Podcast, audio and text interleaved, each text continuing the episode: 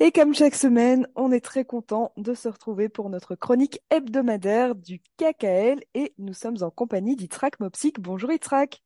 Bonjour Asley, bonjour à nos auditrices et à nos auditeurs. Ravi de te retrouver, Itzrak. On espère que tu vas bien. Et aujourd'hui, eh bien, on n'a pas de temps à perdre parce qu'on a deux sujets euh, dont euh, tu vas nous parler. Hein. Premièrement, euh, il y a une aire de jeu pour enfants handicapés qui a été inaugurée à Kiryat Malachi, c'est à côté de Ashkelon en Israël. Et ensuite, tu vas nous parler de la découverte d'un domaine funéraire vieux de 2000 ans dans la grotte de Salomé, dans la forêt de Lachish. Alors, Itzrak, je te laisse nous en parler. Merci, merci beaucoup. Oui, donc effectivement, on va parler d'abord euh, quelques mots de cette aire de jeu pour euh, enfants handicapés. Et euh, bon, Kiryat Malachi, c'est une ville qui est considérée comme une ville de, développement, qui se trouve, comme cela est rappelé, pas très loin de Ashkelon. Et dans cette ville, Kakel a pour vocation, hein, c'est son domaine de prédilection, d'agir bien sûr dans les chemins qui sont le sien, c'est-à-dire tout ce qui est vert, jardin, parc, etc. Et euh, grâce à une de nos donatrices euh, du Canada, son nom est Marie-Hélène Herman, donc, qui était d'ailleurs présente la semaine dernière, a été inauguré ce, jardin, qui est un très très beau jardin. Et euh, aussi, on a eu l'occasion d'avoir une mère, une mère d'un enfant handicapé, dont je vais rappeler quelques mots un peu plus tard. Donc, encore une fois, c'est un jardin, une aire, on va dire, de jeu pour enfants handicapés. Hein. C'est le seul qui existe à Kiryat Manafi et à mon avis, le seul qui existe euh, dans les environs.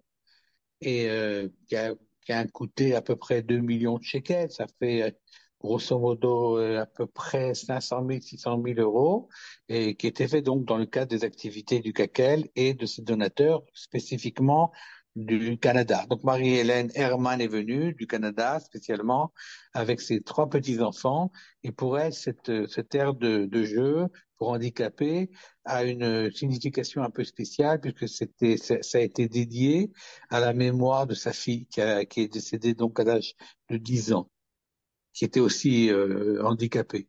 Donc, euh, elle est venue et nous a raconté, entre autres, qu'une ville aussi grande que Toronto, qui compte des millions d'habitants, il n'y a en fin de compte que trois jardins d'enfants pour handicapés. Mais que pour elle, et on le comprend bien sûr, ce, jardin-là, c'est le plus beau qu'elle a jamais vu et elle a aussi reçu un cadeau du CACAL pour euh, sa donation. Et dans cette même cérémonie, donc qui était très très, je dirais, euh, très émotionnelle, hein, en parlant d'enfants handicapés, et les enfants, c'est, ça intéresse tout le monde, c'est important pour euh, tout le monde. Donc, euh, une mère est venue nous parler de sa fille, sa fille qui est aveugle, hein, Madame Edry, et qui a passé malheureusement des longs mois à l'hôpital avant qu'on découvre exactement sa maladie. Et souvent, cette mère avait cherché un endroit où elle pourrait faire de sorte que sa fille se joue dans un endroit paisible qui est fait justement pour ce genre d'enfants.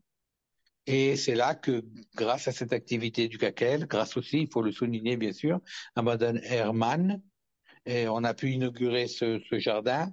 C'est difficile de le décrire euh, à la radio. Et donc, comme d'habitude, hein, je souhaite nos auditeurs, nos auditrices seront peut-être un jour à Kiryat Malachi, d'aller le visiter. C'est très, c'est un très très beau jardin même au niveau esthétique, mais surtout, il est, adapté justement pour, euh, pour des enfants handicapés, aveugles, et donc ils peuvent tout en toute tranquillité et surtout en toute sûreté euh, aller dans ce jardin et jouer. Et d'ailleurs, euh, je tiens à le souligner, on en a parlé relativement souvent, c'est que l'activité du KKL, elle est aussi d'activité, elle est aussi destinée, que ce soit dans nos parcs, comme ce cas bien précis, les aires de jeu, mais aussi dans nos forêts, à ce qu'il soit possible d'accès pour des personnes handicapées. C'est très important pour nous. Aujourd'hui, c'est une chose qui est, on va dire très euh, euh classique euh, en général et spécialement en Israël, mais pour nous, le CACEL, c'est très important de faire que nos forêts, que nos parcs soient également accessibles à des personnes handicapées, que ce soit des personnes aveugles ou en chaise roulante ou à d'autres handicaps qui puissent profiter de ce qui euh, la forêt et bien sûr de ce que toute une forêt peut proposer. Et d'ailleurs, si on parle de ce qu'une forêt peut proposer, on va tout de suite parler de, aborder le deuxième sujet aujourd'hui de l'actualité du CACEL euh, en, en, Israël. C'est un domaine funéraire. Hein. Bon, c'est un sujet qui est très différent de ce qu'on vient de discuter. C'est un, domaine funéraire qui vit de plus de 1000 ans et, qui est l'un des plus luxueux jamais vus dans le pays et qui a euh, été découvert dans une fouille archéologique dans une grotte qu'on appelle la grotte de Salomé ou Salomé, qui se trouve dans la forêt de la Quiche, qui est au sud d'Israël, dans les basses terres de Judée. Donc cette cour a été découverte par euh, l'activité conjointe de l'autorité des antiquités, bien sûr, le ministre du patrimoine et aussi le Keren Kayemet, et qui, qui est une preuve de la sanctification du lieu sur des centaines d'années, qui a été découvert donc, indiquant apparemment l'enterrement d'une personne très importante qui, a, qui, appartenait à une famille très riche euh, au Second Temple. Donc, euh, c'est un domaine funéraire, on dit à peu près euh, 2000 ans, d'un des plus magnifiques découverts en Israël, qui a été découvert ces jours-ci dans cette grotte, hein, comme on a dit dans la forêt de la Quiche, au Lachish, dans le projet de route des, rois de Juda, qui est un projet commun qu'on a décrit. Cette grotte qui a, été, qui a continué à être utilisée pendant les périodes byzantines et musulmanes, a obtenu son nom grâce aux traditions folkloriques qui attribuent à la grotte, au fil des siècles, la lieu de sépulture de Salomé, l'enfant de Jésus. Donc la fouille de la cour révèle une rangée de boutiques qui, selon les chercheurs, vendaient ou louaient apparemment des bougies en poterie. Et dans la fouille du magasin, nous avons découvert donc des, des, centaines de, ce genre de choses et, aussi une main euh, qui apparemment s'était asséchée et dont la tradition dit qu'elle a été guérie après avoir tenu le, le, berceau de Jésus, donc la main de cette euh, Salomé. Donc à la fin des fouilles, il y a des années et des années, donc cette grotte a été un peu abandonnée, il faut le dire, et c'est dernièrement qu'on a retravaillé sur cette grotte et on a trouvé donc cette cour de 350 mètres carrés qui est énorme, avec des délimité par des murs impressionnants en pierre à gaz. Elle est pavée de, dalles, de pierre et le sol est en mosaïque. Donc dans le devant l'entrée de la grotte funéraire, des entrées qui, qui conduisent à la, donc à la grotte et la chapelle intérieure, on a découvert lors des fouilles certaines des, des pierres qui dessinent la façade et décoré bien sûr de magnifiques dessins de la période du Second Temple et de décoration, de en forme de rose. Donc la cour de cette euh, grotte et la grotte elle-même témoignent apparemment d'une famille juive très riche qui a établi le domaine funéraire tout en bien sûr investissant de nombreuses ressources dans l'établissement de la cour et la construction de cette grotte.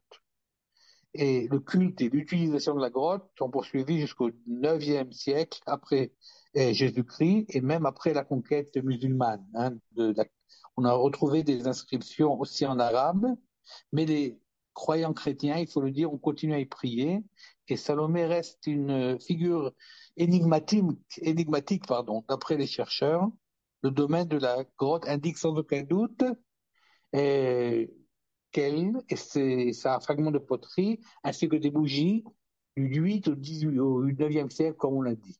Hein il est possible, d'après certains euh, spécialistes, certains scientifiques, que les bougies étaient, utilisées pour s'éclairer à l'intérieur de la grotte, et peut-être aussi fait-elle partie d'un rituel religieux euh, semblable aux bougies, ceux qui connaissent, qu'on distribue dans les tombes des justes aujourd'hui, et même, bien sûr, euh, dans les églises.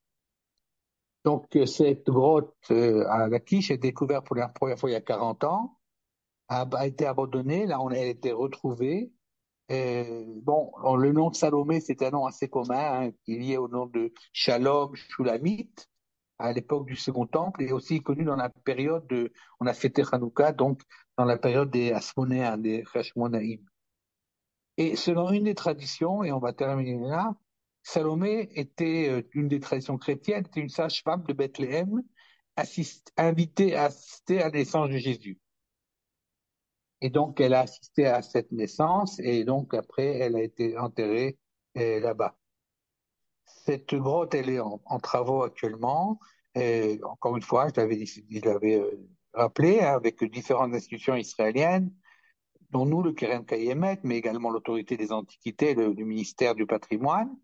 Et cette grotte-là va être ouverte dans les semaines, dans les mois à venir, on espère dans, dans les semaines, euh, avec après ce travail en commun pour permettre donc au public de découvrir la grotte, ce site qui est un peu extraordinaire, et à travers les sentiers dans, dans cette forêt. Donc euh, la forêt, on a souvent eu l'occasion de dire, c'est non seulement le présent, mais aussi le passé. Des fois, c'est le lointain passé, le passé préhistorique. Et comme d'habitude, euh, d'ici l'été, ça sera sûrement ouvert. Si nos auditrices nos auditeurs ont l'occasion d'aller là-bas, ils peuvent nous contacter et puis aller dans cette forêt, la forêt de la Quiche, qui est aussi, à part cela, une très belle forêt, mais pouvoir visiter cette, cette grotte un peu particulière, donc la grotte de Salomé. Merci beaucoup Itzrak pour toutes ces informations, euh, pour nous avoir parlé euh, de, ces euh, deux sujets très différents l'un de l'autre, mais tout aussi importants et intéressants. Comme chaque fois, on te souhaite une excellente semaine et à la semaine prochaine. Merci beaucoup et à la semaine prochaine.